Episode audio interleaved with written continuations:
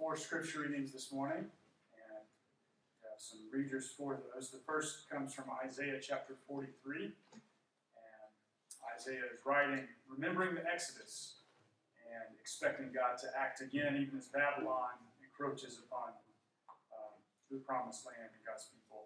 Psalm 126 uh, is one of the Psalms of Ascent. Philippians 3, Paul sets aside his, his own works and trusts fully in Christ, looking to the future that he might share in the resurrection. And then in the Gospel of John, we have the story. You know, last week on Wednesday, we washed one another's feet. And in this story, we have a woman who comes and pours ointment and anoints the feet of Jesus with a perfume. It was very expensive. And then wipes his feet with her hair. But this story is sort of caught between to Lazarus. And that's important. Uh, so I invite you to listen carefully and listen well. This too is the word of the Lord. From Isaiah chapter 43, 16 through 21. This is what the Lord says He who made a way through the sea, a path through the mighty waters, who drew out the chariots and horses, the army and reinforcements together, and they lay there, never to rise again, extinguished, snuffed out like a wick. Forget the former things, do not dwell on the past. See, I am doing a new thing. Now it springs up. Do you not perceive it? I'm making a way in the desert and streams in the wasteland. The wild animals honor me, the jackals and the owls, because I provide water in the desert and streams in the wasteland, to give drink to my people, my chosen, the people I formed for myself, that they may proclaim my praise. Psalm 126, verses 1 through 6. When the Lord brought back the captives to Zion, we were like men who dream. Our mouths were filled with laughter, our tongues with songs of joy. Then it was said among the nations, The Lord has done great things for them. The Lord has done great things for us, and we are filled with joy. Restore our fortunes, O Lord, like streams in the Negev. Those who sow in tears will reap with songs of joy. He who goes out weeping, carrying seed to sow, will return with songs of joy, carrying sheaves with him. Philippians 3 4b through 14. If anyone else thinks he has reasons to put confidence in the flesh, I have more. Circumcised on the eighth day of the people of Israel, of the tribe of Benjamin, a Hebrew of Hebrews, in regard to the law of Pharisee, as for zeal persecuting the church, as for legalistic righteousness, falseness. But whatever was to my profit, I now consider loss for the sake of Christ. What is more, I consider everything a loss compared to the surpassing greatness of knowing Christ Jesus my Lord, for whose sake I have lost all things. I consider them rubbish that I may gain Christ and be found in him, not having the righteousness of my own that comes from the law, but that which is through faith in Christ, the righteousness that comes from God and is by faith. I want to know Christ in the power of his resurrection and the fellowship of sharing in his sufferings, becoming like him in his death, and so somehow to attain to the resurrection from the dead. Not that I have already obtained all this, or have already been made perfect, but I press on to take hold of that which for Jesus Christ took hold of me. Brothers, I do not consider myself yet to have taken hold of it. But one thing I do, forgetting what is behind and straining toward what is ahead. I press on towards the goal to win the prize for which God has called me heavenward in Jesus Christ. John chapter 12. six days before the Passover. Jesus therefore came to Bethany, where Lazarus was, whom Jesus had raised from the dead. So they gave a dinner for him there. Martha served, and Lazarus was one of those reclining with him at the table.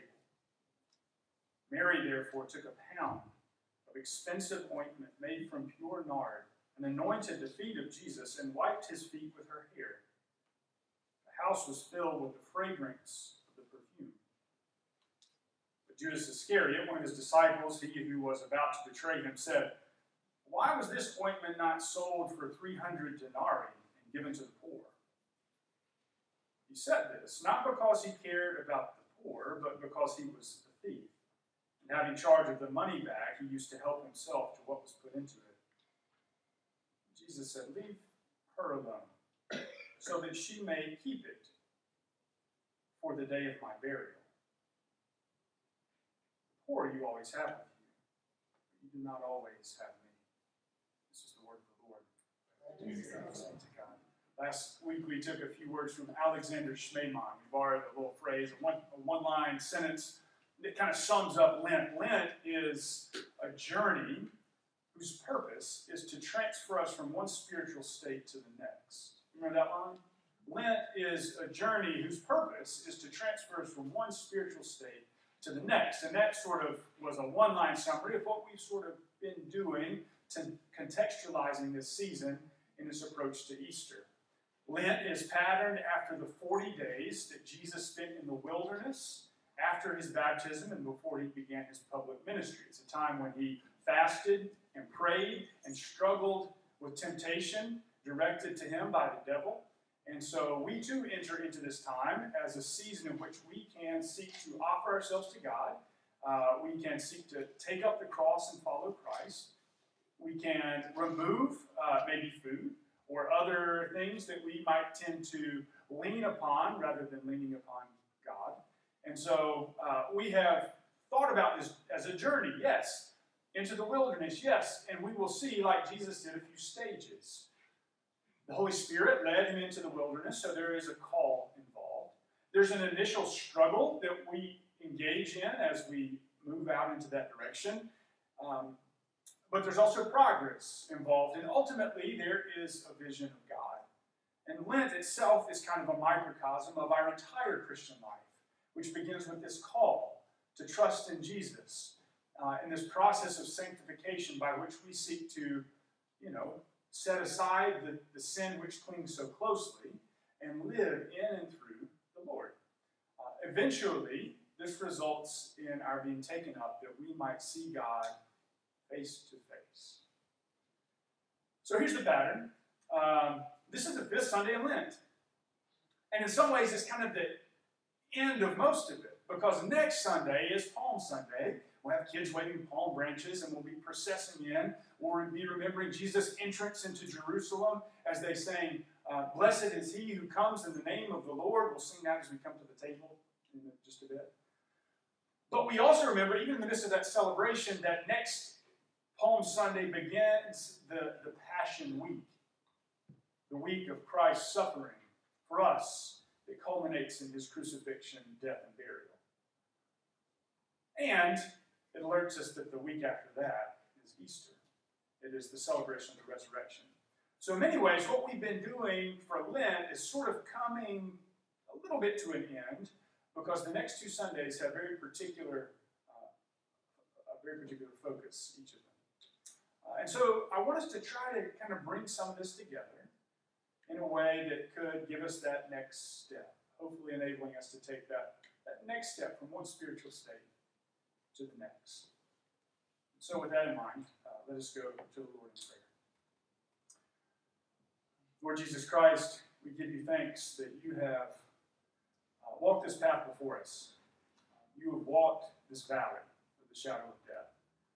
And you promised that we will never go anywhere without your presence with us.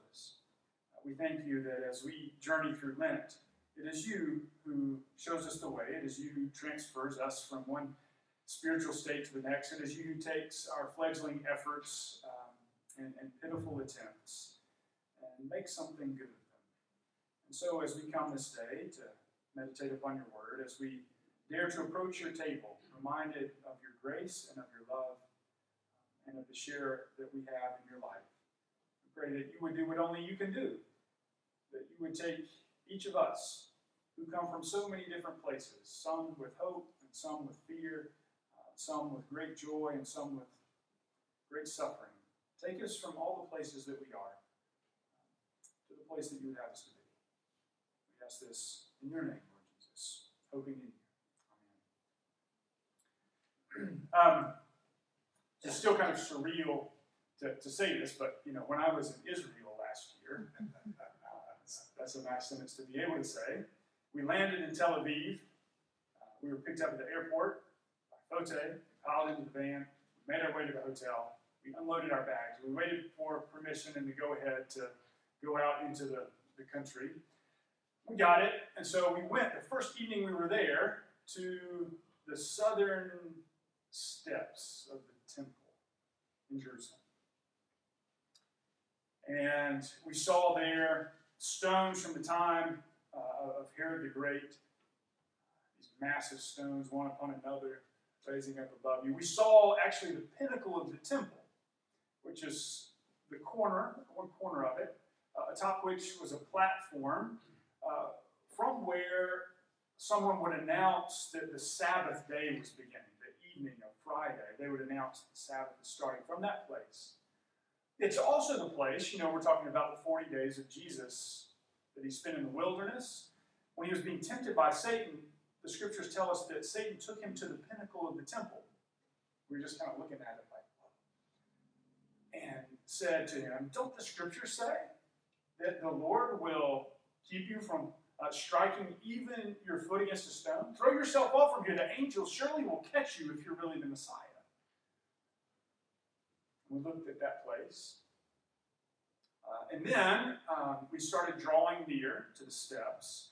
And at the very bottom, we saw these uh, sort of pits, these stone pits, where people engage in the, the ritual of, of a mikvah.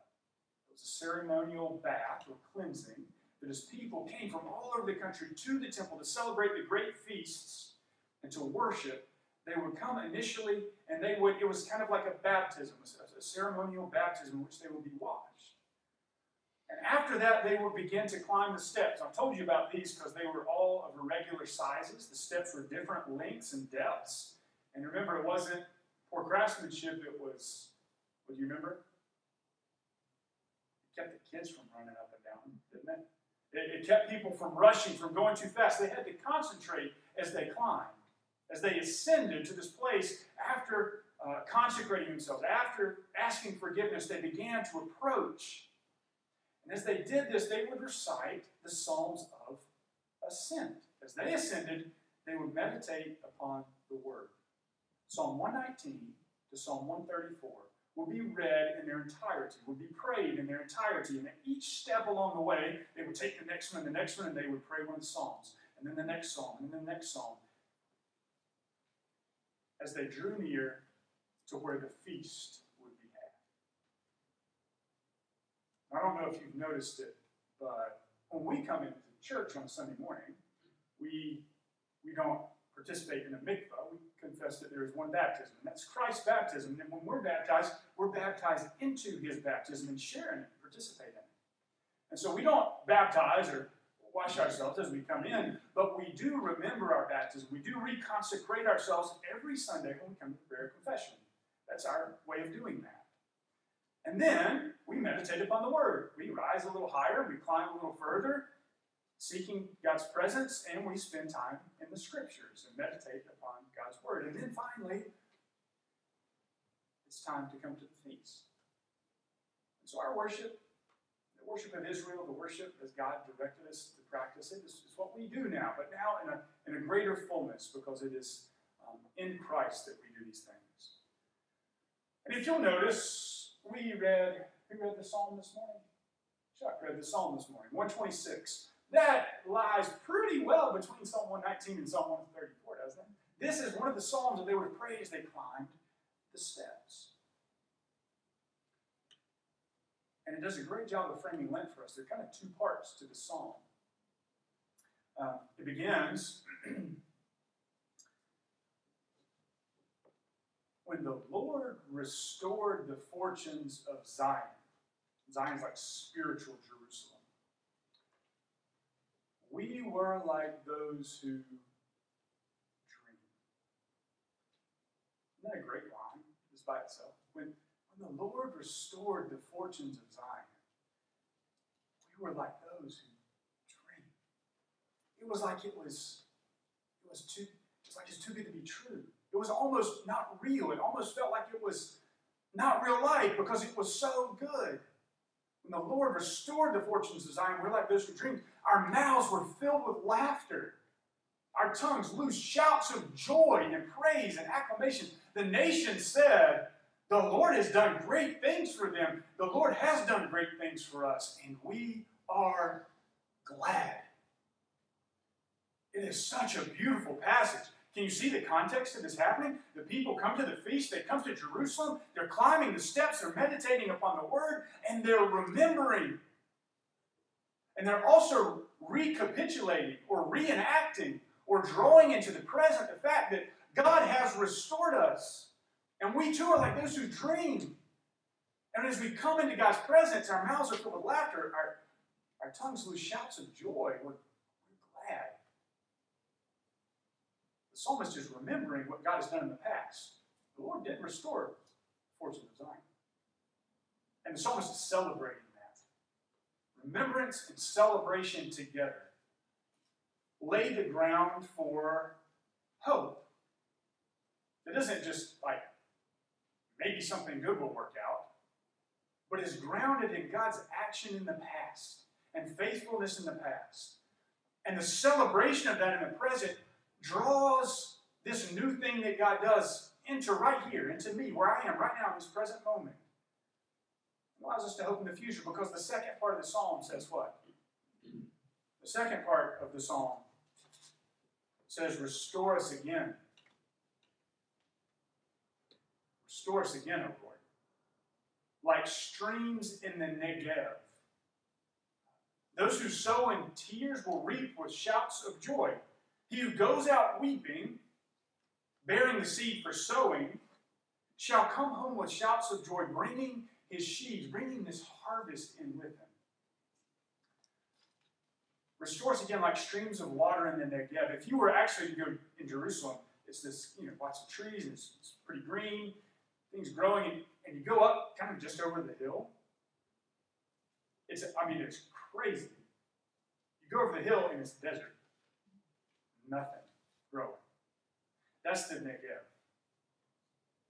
There's nothing there. A lot of sand and rock, and not much life, and a few Bedouins leading goats or sheep around trying to find a bit of grass here and there. But he says, restore us like streams of water in the Negev. What's that about? Well, in the spring, there are these, there are these wadis. It's like dry riverbeds uh, or, or little caverns that come down. And in the springtime, when, or when the rains begin to come a little bit, these, these wadis gather water. The water runs down into them. And things begin to grow, and there's some life there. And then birds come and, and nest, and animals are drawn to these spaces. And this happens repeatedly. This happens habitually. It's always happened. Streams of water begin to flow in these wadis. These dry riverbeds become full. And so they also become full of life. It's happened every year, every year. Do, do to us like that. Restore us again. Because we've seen it happen in the past, we remember it. And so now we're asking for that same kind of restoration to happen now in the present. This psalm and its two parts kind of gather up memory, celebration, and hope. Gather up all our scripture readings this morning. Isaiah is actually writing when he's worried about Babylon, right, which comes and conquers the people. And so, what does Isaiah do? He remembers God's deliverance in the time of the Exodus. How Egypt was then, you know, enslaving the people, but God set them free. And he remembers that, and he celebrates that and gives thanks for it, and that is what enables him to now hope that God will act. Again, restore us again, O Lord, just like that. Psalm 126, actually, was written remembering that God did deliver them from Babylon. So, what Isaiah hoped for, the psalmist now remembers as an action that actually occurred. And he celebrates, he remembers God delivered us from Babylon. And he celebrates that as he climbs the steps to the temple to feast with the Lord. And he hopes that will God, God will do yet again what he's done in the past. Um, the passage from John is incredible. Wish we could spend more time with it. Uh, you know, there's this there's this bit of an awkward story in the middle. I mean, you, you remember Wednesday? I mean, some of you weren't real comfortable. You know, that's all right. We washed each other's feet. We walked through the paint, and uh, as a sign of our sin, we, walked across a cross that, that Chip had, had laid out in the center of the floor, and we got it all covered up with paint, and the paint started out in these other colors, and it got darker and darker as you went, and then you came to the other side of the cross, leaving your sin up on the cross, and we washed each other's feet. Yeah, I mean, a couple people said to me, actually, while I was washing their feet, uh, thank goodness I got a pedicure last week. I mean, so some of you guys are used to people touching your feet, but that's not something I usually do, and maybe not something many of the rest of us do. And so it was a little different. Yes, a little awkward, maybe a little uncomfortable. So can you imagine? These folks are sitting around having dinner with Jesus, and suddenly Mary comes, not with paint, this like easy wash, but with perfume made from pure nard unbelievably expensive, and pours it upon Jesus' feet, and then begins to wipe it away with her hair. I mean, do you have casual conversation while that's happening? Probably not. It's a moment that catches you off guard, and yet the framing of the story is, is everything. At the beginning of it, do you, do you remember where this took place? Where was this? in Bethany, just outside of Jerusalem. Whose home was it? Lazarus. It was in the home of Lazarus. And John, as he's writing, just kind of slips in the fact whom Jesus raised from the dead. That was like a big, you know, something to pay attention to there. I hope you didn't skip it. Uh, this was the home of Lazarus, whom Jesus raised from the dead, who was at the table with him. So this woman comes and worships and celebrates Christ's presence among them, not as some guy who, who one day might do something. She is remembering in that very home, this is Mary, Lazarus' sister, what he has done. Raised her brother from the dead. She worships him. She remembers, celebrates, and this is what gives her hope and the rest of them hope as they look ahead. Because when Jesus said to Judas, who was complaining about how expensive this perfume was, don't say anything to her. Let, let her keep the rest of this perfume so that she can use it when? At my burial.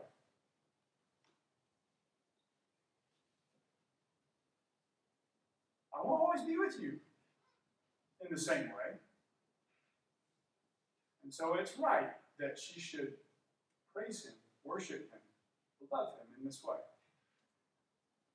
But what can give you hope about a burial? Uh, except the one that's going to be buried is the one who conquered death already. And gave us a sign and the reality of the fact that He's greater than death. Right? Memory, celebration, hopeful expectation. Grounded in what is real and what God has done. Uh, of course, this is what Paul does. In Philippians, he's enumerating all the wonderful things about himself, all the things he's done. Hebrew the Hebrews, circumcised on the eighth day, Pharisee of, of Pharisees, he's trained by Gamaliel, one of the greatest you know, teachers of the day. Um, to zeal, he was persecuting Christians. So all of that, all the, all the things that I would have listed as the greatest things about myself, I'm going to now count as as rubbish. The word there is the word for poop. So you have a phrase that wasn't worth much, right? Uh, that we might use presently. He counts it as nothing for the sake of knowing Christ and his resurrection. You see, because Paul says everything that he had built up in himself isn't even comparable with what Jesus has done for him. He remembers it. That he went to the cross and suffered for him and died for him and was buried for him. That he rose again for him. All those things Paul did couldn't conquer death, couldn't even conquer sin. But Jesus has accomplished this. And he's risen. And he's appeared to Paul, striking him blind on the road to Damascus, being so bright. They are questioning him. Um, and then setting him free again from that same blindness by a man who prayed for him, to which Jesus had directed him. All of these things that Jesus has done, Paul celebrates and recognizes that he now participates in, that he shares in that with Christ. And because of this, he can also hope. That was how he ended the passage, that he would come to share in the resurrection himself. He looks to the past, he celebrates what Christ has done and is doing, and because of that, can hopefully look to the future resurrection together. Um, I hope that can begin to, to, to frame Lent for you. In fact, here's my challenge, invitation, homework assignment, if you will. In the week ahead, I want you to take some time to make a list of the ways that God has acted in your life, what God has done for you.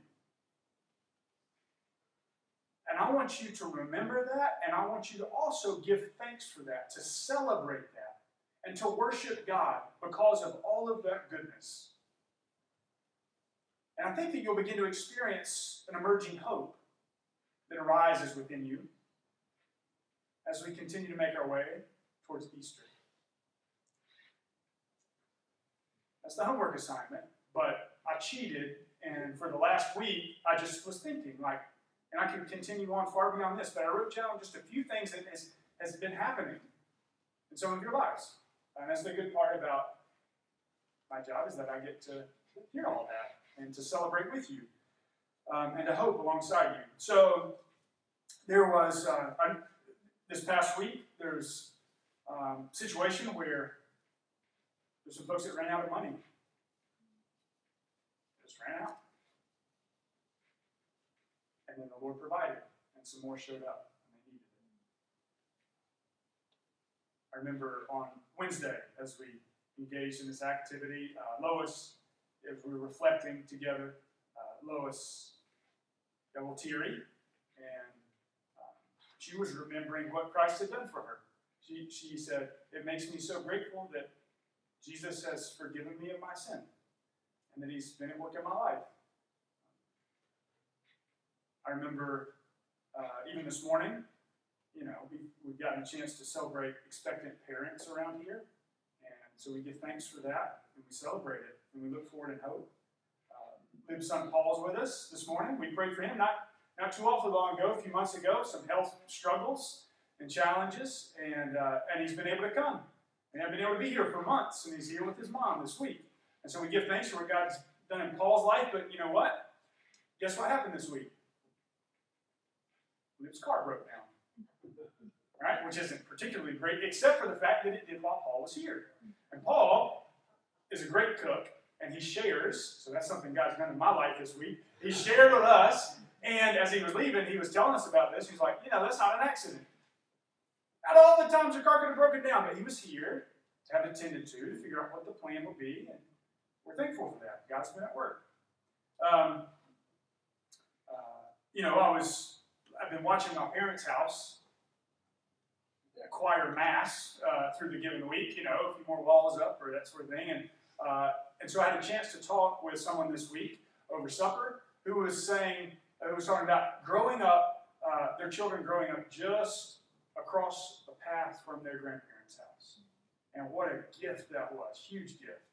And so we're seeing that happen, and we anticipate and hope that taking place in our own lives. Um, you know, Judy saw Judy Marshall this week. She's got pancreatic cancer. Um, and she's been spending a lot of time looking at God's faithfulness to her in the past and being thankful for that. And it's actually giving her hope as she moves into this battle that's going to start this week with some chemotherapy.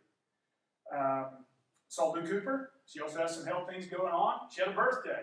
And we talked about her family. We talked about her life. We talked about things, um, the ways that God has been at work in her and with her and through her. We have a session retreat today. We're going to remember how God's been faithful to us. And we're going to celebrate that. And it's also going to help build us up in hope as we move into this next year. Um, you know, what else? I opened it up this morning. We had some folks share. Uh, anybody bold enough to say before you've done your homework this week? Uh, what something that God has done in your life recently that you're grateful for? Yeah, I'm sure God's not doing anything. Come on, give me something. this is now a test. It's not homework. This is the test. Come on, what, what's God done in your life that you're thankful for this morning? I think us joining hands and praying after the service on Wednesday was meaningful. Yeah, to see our church family hand in hand, gathered around the cross, focused on what Christ has done. Yeah, it gives us hope. Um, you know, when the Lord restored the fortunes of Zion, it was so good. We were like those who dream. Our mouths were filled with laughter. From our tongues were loose shouts of joy. The nation said about us, Lord has done great things for them. The Lord has done great things for us. And we are glad. Let's remember, let's celebrate, let's hope as we come near to the table and feast. And the Father and the Son.